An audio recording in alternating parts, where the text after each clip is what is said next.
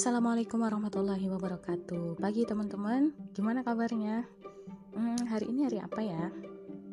Hari Sabtu benar Dan hari ini juga bertepatan dengan Hari Kemerdekaan Indonesia yang ke-74 Ya, 17 Agustus 2019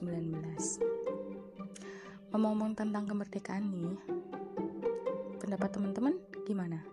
Apa sih arti kemerdekaan buat teman-teman? Kalau di pembukaan Undang-Undang Dasar Negara Republik Indonesia kan dikatakan ya bahwasannya kemerdekaan itu adalah hak segala bangsa. Artinya ketika kita hari ini berada dalam posisi merdeka, harusnya kemerdekaan itu tidak hanya untuk kita sendiri, tetapi kemerdekaan itu harus kita wujudkan sesuai dengan Undang-Undang Dasar itu tadi ya, bahwasannya itu adalah hak segala bangsa. Artinya sebenarnya bagus ya di pembukaan undang-undang dasar itu uh, mengajarkan gitu ya kepada kita untuk tidak egois. Artinya nggak cuma kita yang merdeka, tetapi bangsa-bangsa lain juga harusnya merdeka. Tapi sebelum itu, yang dimaksud merdeka itu sendiri seperti apa sih? Apakah ketika hari ini kita bisa menikmati perkembangan teknologi? Kalau dikatakan seperti itu, hmm, menurut teman-teman orang-orang yang ada di Jepang dengan perkembangan teknologi yang luar biasa pesat, apakah sudah merdeka? Mungkin secara fisik iya, tetapi kalau teman-teman amati ya di Jepang itu ada namanya Chikigo Syndrome. Jadi sindrom di mana terjadi perkembangan yang pesat dalam hal teknologi maupun ekonomi, tetapi kemudian mengalami kemunduran yang amat e, cepat di bidang sosialnya coba deh teman-teman searching gitu ya. Di Jepang itu kan ada ancaman depopulasi. Bahkan wanita-wanita di sana itu uh, karena mengejar karirnya gitu ya untuk mendapatkan uh, materi yang banyak gitu ya mereka rela untuk kemudian menunda pernikahan atau bahkan tidak menikah. Atau kalau menikah mereka membekukan sel ovumnya gitu biar tidak memiliki anak. Karena kalau punya anak seperti beban gitu harus menanggung biaya pendidikannya harus menanggung kesehatannya gitu. Sampai-sampai orang sana itu memilih untuk udah mending melihara anjing kucing gitu. Karena resikonya lebih dikit dibandingkan punya anak yang beneran gitu. Itu kan maksudnya kalau kita pikir lagi manusiawi nggak sih gitu ya? Maksudnya kita udah sebenarnya kan uh, kita dikasih naluri-naluri yang itu alamiah akan muncul di dirinya manusia. Dan naluri-naluri itu kan biasanya membutuhkan ya namanya pelampiasan gitu. Tetapi cara pelampiasannya gitu ya itu tidak tidak masuk di akal gitu. Dan akhirnya memang peradaban yang dibentuk oleh peradaban hari ini adalah peradaban yang gimana ya? Seolah tampak tinggi tetapi hmm, di satu sisi mengalami kelemahan yang amat tinggi. Demoralisasi yang amat besar gitu ya. Kalau kemarin Surya Paloh juga mengatakan Indonesia itu sudah semakin uh, liberal kapital kapitalis gitu. Ya memang benar gitu ya. Coba di teman-teman lihat gitu ya hari ini bagaimana gaya hidup masyarakat di Indonesia aja gitu ya. Itu sudah mulai bergeser ke arah kebarat-baratan liberal bebas gitu ya. Ya lihat aja deh bagaimana hari ini LGBT gitu ya itu di ya di, diberikan ruang gitu. Padahal mereka adalah golongan orang-orang yang menyimpang. Terus kita yang dalam tanda kutip kita masih normal gitu ya disuruh menerima kehadiran penyimpangan-penyimpangan ini atas asas uh, kebebasan. Kalau kita kemudian nggak mau menerima itu maka Alhamdulillahirobbilalamin. Maka kita dikira yang aneh gitu ya. Kalau uh, Opa Fuad itu mengibaratkan ya kayak ada orang berak gitu ya di dekat kita dan itu di tempat umum gitu terus kita yang ingetin kita dikira yang kita dikira yang aneh gitu ya padahal ya memang dia bebas ya untuk berak di mana aja gitu ya. Urusan urusan gue mau berak di mana kayak gitu ya jawaban orang yang berak. Nah pas kita ngingetin karena itu di tempat umum gitu ya nanti efeknya juga kena ke orang yang lain. Dia malah mengatakan ya ini urusan urusan gue urusi hidup lo sendiri. Gimana coba dengan uh, kondisi lingkungan hidup yang seperti itu gitu. Nah uh, kalau aku sendiri sih berpendapat bahwasanya uh, sekarang negeri kita sendiri pun sebenarnya belum merdeka. Secara fisik memang intervensi dari penjajah itu sudah nggak kelihatan gitu ya. Hmm, nggak ada pendudukan Jepang di sini adanya kedubesnya gitu ya. Nggak ada Amerika di sini gitu ya. Secara fisik menduduki negeri ini enggak. Tetapi hegemoninya begitu terasa bagaimana kebijakan ekonomi Indonesia hari ini? Teman-teman bisa lihat hutang kita sudah tembus 5000 triliun. Kemudian eh, BUMN BUMN kita hari ini terancam gitu ya untuk defisit. Terus ah, banyak lah ya Krakatau Steel.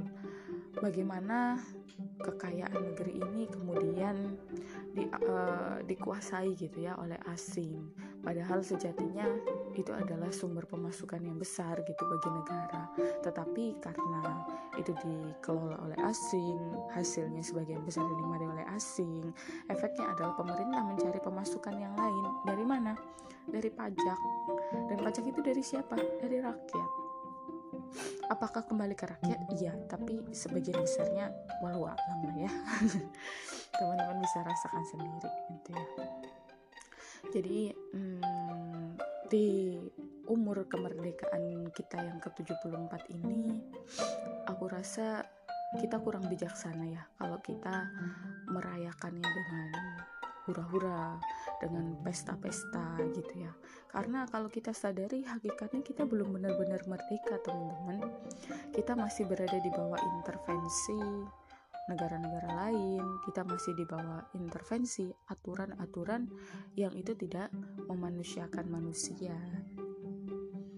Kalau aku sendiri sih menganggap kemerdekaan itu adalah ketika kita terbebas dari intervensinya manusia. Dan hanya intervensi Allah yang ada pada kita. Artinya memang benar-benar yang berhak untuk mengintervensi kita yang mengintervensi kita. Kalau hari ini kan ya kalau kita sendiri misal kita bekerja berada di bawah intervensi bos kita kita nggak merdeka atau di bawah intervensi standar hidup lingkungan sekitar kita. Misalkan aku belum bekerja aku risau gitu. Kenapa risaunya? Sepanjang kita masih bisa makan kita masih bisa memenuhi kebutuhan hidup kita gitu ya. Aku bukan ngajarin jangan bekerja loh ya enggak gitu. Artinya orang hari ini aku melihat orang hari ini tuh ngoyo banget ya cari uang. Padahal ya sebaik cukup kebutuhannya ketika dipenuhi nggak harus ngoyo itu gitu ya. Uh, dalam artian uh, yang dikejar banget itu adalah sesuatu yang berlebihan dan uh, yang berlebihan itu untuk sesuatu yang itu tidak mendatangkan manfaat yang besar gitu bagi kita ya kan sebaik hidup di kerja itu kan untuk mencukupi kehidupan aja kan ya. Makanya ketika ada teman-teman yang kemudian tanya ke aku Fah kamu nggak kerja? Enggak. Lah kenapa? Masa sih kamu nggak kerja? Ya aku aku biasa aja gitu nggak kerja. Selagi aku masih ada uang gitu. Aku akan bekerja ketika uang itu udah mulai habis gitu. Ya itu prinsipku sendiri sih ya karena uh, aku paham bahwasannya pekerjaan itu mubah satu bagi wanita dan yang kedua itu bukan tujuan utama hidup aku gitu ya. Tujuan utama hidup aku adalah meraih ridhonya Allah gitu yang di mana ada kewajiban-kewajiban bagi seorang muslim bagi seorang wanita yang bisa ditunaikan uh, dan akan lebih optimal ketika aku nggak bekerja. Makanya ketika aku udah mulai bekerja berarti tandanya aku lagi butuh uang itu aja. Dan aku yakin sih uh, bahwasannya uh, karena aku sudah pernah merasakan dunia kerja juga dan beda gitu ya ketenangan yang kita dapat ketika tadi ya maksudnya ya sudah disyukuri apa yang ada. Yang penting cukup. Cukup bukan berarti sedikit loh ya teman-teman. Maksudnya ya cukup sesuai dengan standar kehidupan kita. Makan ya cukup bisa tiga kali sehari bisa ya membeli kebutuhan kebutuhan kebutuhan ya bukan keinginan. Hmm, itu cukup bagi aku gitu. Makanya ketika aku udah selesai proyek kerja ah uang ini kayaknya cukup untuk sekian bulan. Nanti aku planning cari kerja kira-kira di bulan ini aja. Ya udah kayak gitu aja. Dan di situ aku menikmati banget masa waktuku bisa aku alokasikan untuk dakwah untuk ah, aktivitas-aktivitas lain yang semoga insya Allah itu bermanfaat gitu. Jadi ya gitu aja sih. Kalau aku ditanya temenku ya udah gitu. Aku kerjanya kalau aku butuh duit sambil bercandaan ya Astagfirullah semoga itu bukan kesombongan ya. Bercandaan aja gitu sama temenku ya gitu sih. Ya yang sering risau itu ya orang tuaku juga karena standar di tengah masyarakat di lingkungan itu kan kalau anak kerja di perusahaan multinasional perusahaan yang prestis pulang bawa mobil baru sekian bulan kerja udah bisa DP rumah DP mobil dan lain sebagainya itu rasanya udah bangga banget kayak sama udah bisa bikin iri tetangga ya. Kalau aku aku mengedukasi sih orang tuaku. Ayah gitu ya standar bahagia kita itu bukan manusia gitu ya tetapi Allah. Dan bahagia yang sesungguhnya adalah ketika kita mendapatkan ketenangan gitu ya. Ketenangan dalam hidup kita lah harus dengan harta yang berlimpah yang penting cukup. Dan kebahagiaan itu siapa sih yang menghadirkan? Allah. Ketenangan itu siapa sih yang menghadirkan? Allah. Ya buat apa? Aku uangnya banyak tapi aku nggak punya waktu buat ayah. Aku kerja dari pagi sampai malam sampai aku stres sampai aku lembur-lembur. Akhirnya hubungan aku dengan orang-orang di sekitarku buruk gitu ya. Itu aku merasakan itu ketika sebelum-sebelumnya aku kerja. Dan akhirnya aku memutuskan ya Allah ini sampai kewajibanku malah terlalaikan gara-gara pekerjaanku yang seperti ini. Makanya kalau aku kerja biasanya aku kasih prasyarat sih. Yang kemarin-kemarin enggak tapi untuk ke depannya aku memang kasih prasyarat. Bahwasanya saya punya kondisi begini-begini ya silahkan kalau mau diterima enggak ya juga enggak masalah insya Allah ada rezeki dari tempat yang lain. Itu dari diri kita sendiri ya hari ini aja kita diintervensi oleh pemikiran-pemikiran standar-standar yang itu datangnya bukan dari holik bukan dari pencipta kita gitu. Artinya ya kita sedang tidak merdeka. Gitu ya. Jadi merdeka itu benar tadi terbebas dari intervensi makhluk apa pun itu dan uh, benar-benar hanya intervensi Allah yang ada pada kita. Gitu. itu uh, makna merdeka buat aku. Nah buat Indonesia sendiri tadi ya harusnya kemerdekaan itu tidak hanya milik Indonesia tapi hak segala bangsa. Coba deh teman-teman sekarang lihat kondisi negeri-negeri muslim di belahan bumi lainnya. Tahu Kashmir harusnya yang nonton India-India tahulah ya Kashmir itu seperti dikatakan itu surganya dunia di sana. Memang indah banget ya Kashmir itu perbukitan gitu, padang rumput hijau, banyak airnya gitu ya. Ya itu memang surga dunia banget dan hari ini itu menjadi rebutan. Dulunya anak benua India itu uh, satu kesatuan itu adalah negeri muslim. Uh, salah satu kesultanan yang terkenal waktu itu adalah Kesultanan Mughal. Dan salah satu pusatnya ya di Kashmir itu gitu. Dan di sana itu uh, luar biasa gitu ya. Hari ini saudara kita mengalami kehidupan yang berbanding terbalik sebelum mereka dulu pernah diatur kehidupannya dengan Islam. Saat ini baru-baru kemarin ya awal Agustus uh, India mengeluarkan kebijakan di mana Kashmir itu tidak lagi menjadi daerah yang istimewa. Artinya harus mengikut ke India, bahkan wanita-wanitanya boleh gitu ya dinikahi oleh orang-orang India. Terus banyak um, apa namanya? aktivis-aktivisnya yang dijadikan tahanan rumah gitu ya dan macam-macam lah ya di sana intinya warga muslim dibatasi kehidupannya untuk beribadah, untuk taat sebagaimana seorang muslim. Atau teman-teman tahu Xinjiang? Ya, di sana ada camp untuk orang-orang Rohingya di mana mereka ya tadi ya didoktrin sesuai dengan uh, pemikiran yang diinginkan oleh negara tersebut. Ya ini menjadi seorang komunis. Padahal itu kan bertentangan sekali ya dengan akidahnya mereka. Dan mereka dipaksa bahkan untuk memakan babi untuk meminum homer. Bahkan di setiap rumahnya mereka itu ada orang-orang dari sukuhan orang-orang non muslim gitu yang ditempatnya di satu rumah itu. Yang dia bebas mau ngapain aja di situ. Mau uh, mohon maaf menyetubuhi istrinya apa istrinya orang muslim itu anaknya orang muslim itu terserah gitu dia mau ngapain. Yaitu ya kekuatan negara.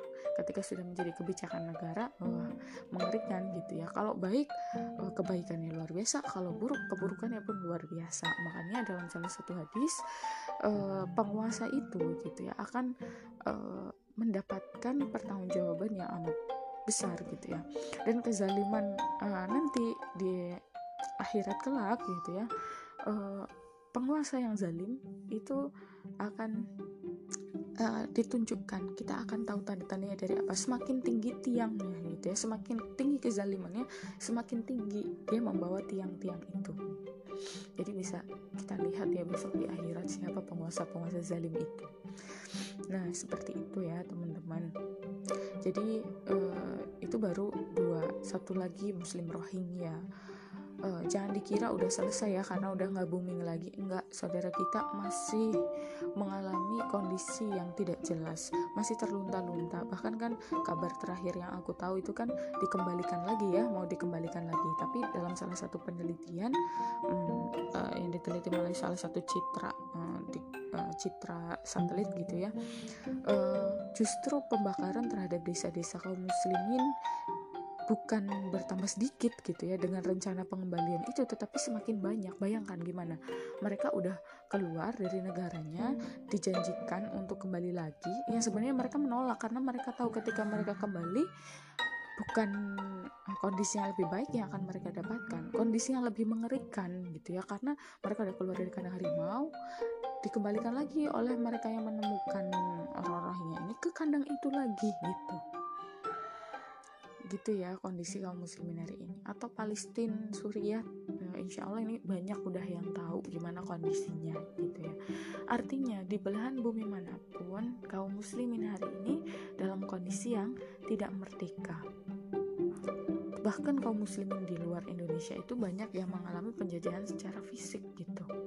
Lalu layakkah kita menyebut diri kita merdeka ketika hak-hak kemerdekaan dari bangsa-bangsa lainnya tidak kita tunaikan? Padahal kita punya kekuatan militer. Ya siapa sih yang meragukan kekuatan militer Indonesia? Ya silakan teman-teman searching. Indonesia itu masuk uh, ke dalam kalau tidak salah 10 ya uh, di, uh, kekuatan militer yang terbaik gitu di dunia dengan alutsista yang baik juga gitu tetapi hari ini tentara-tentara kita dianggurkan gitu. Uh, padahal saudara muslim di luar sana itu menjerit gitu meminta tolong sama kita yang sering aku takutkan yang sering um, membuat aku menangis adalah bukan karena uh, sakit penderitaan yang mereka lakukan. Itu iya sih cuma yang lebih harus kita khawatirkan adalah nasib kita sendiri bukan mengajarkan egois. Maksudnya gini nanti di hadapannya Allah ketika kita didudukkan bersama saudara kita orang Suria, orang Palestina, orang Rohingya, orang Xinjiang, ya orang Rohingya itu, kemudian orang Kashmir gitu ya, mereka mengalami ketertindasan kezoliman yang luar biasa sementara kita sebagai saudaranya di dunia tidak melakukan apa pun siapkah kita dengan pengadilan Allah yang nanti kita didudukkan bersama mereka di pengadilannya Allah? Bagaimana ketika nanti saudara kita itu mengadukan lemahnya kita mengadukan malasnya kita untuk kemudian berjuang menolong mereka padahal kita diberikan yang namanya potensinya ya diberikan wasilah-wasilahnya alatnya untuk kemudian menolong mereka. Maka kita renungkan lagi apakah sejatinya kita sudah merdeka? Atau sebenarnya kita masih terjajah entah secara fisik maupun non fisik ya silahkan teman-teman kita renungkan bersama. Semoga ini kita bisa secara jelas melihat realita, secara jelas melihat kondisi kita hari ini bahwasannya kita tidak sedang dalam kondisi yang baik-baik saja. Dan kita harus menjadi orang-orang yang cerdas ya. Jangan menjadi orang yang apatis, hipokrit, menjadi orang-orang yang oportunis. Aku benci banget.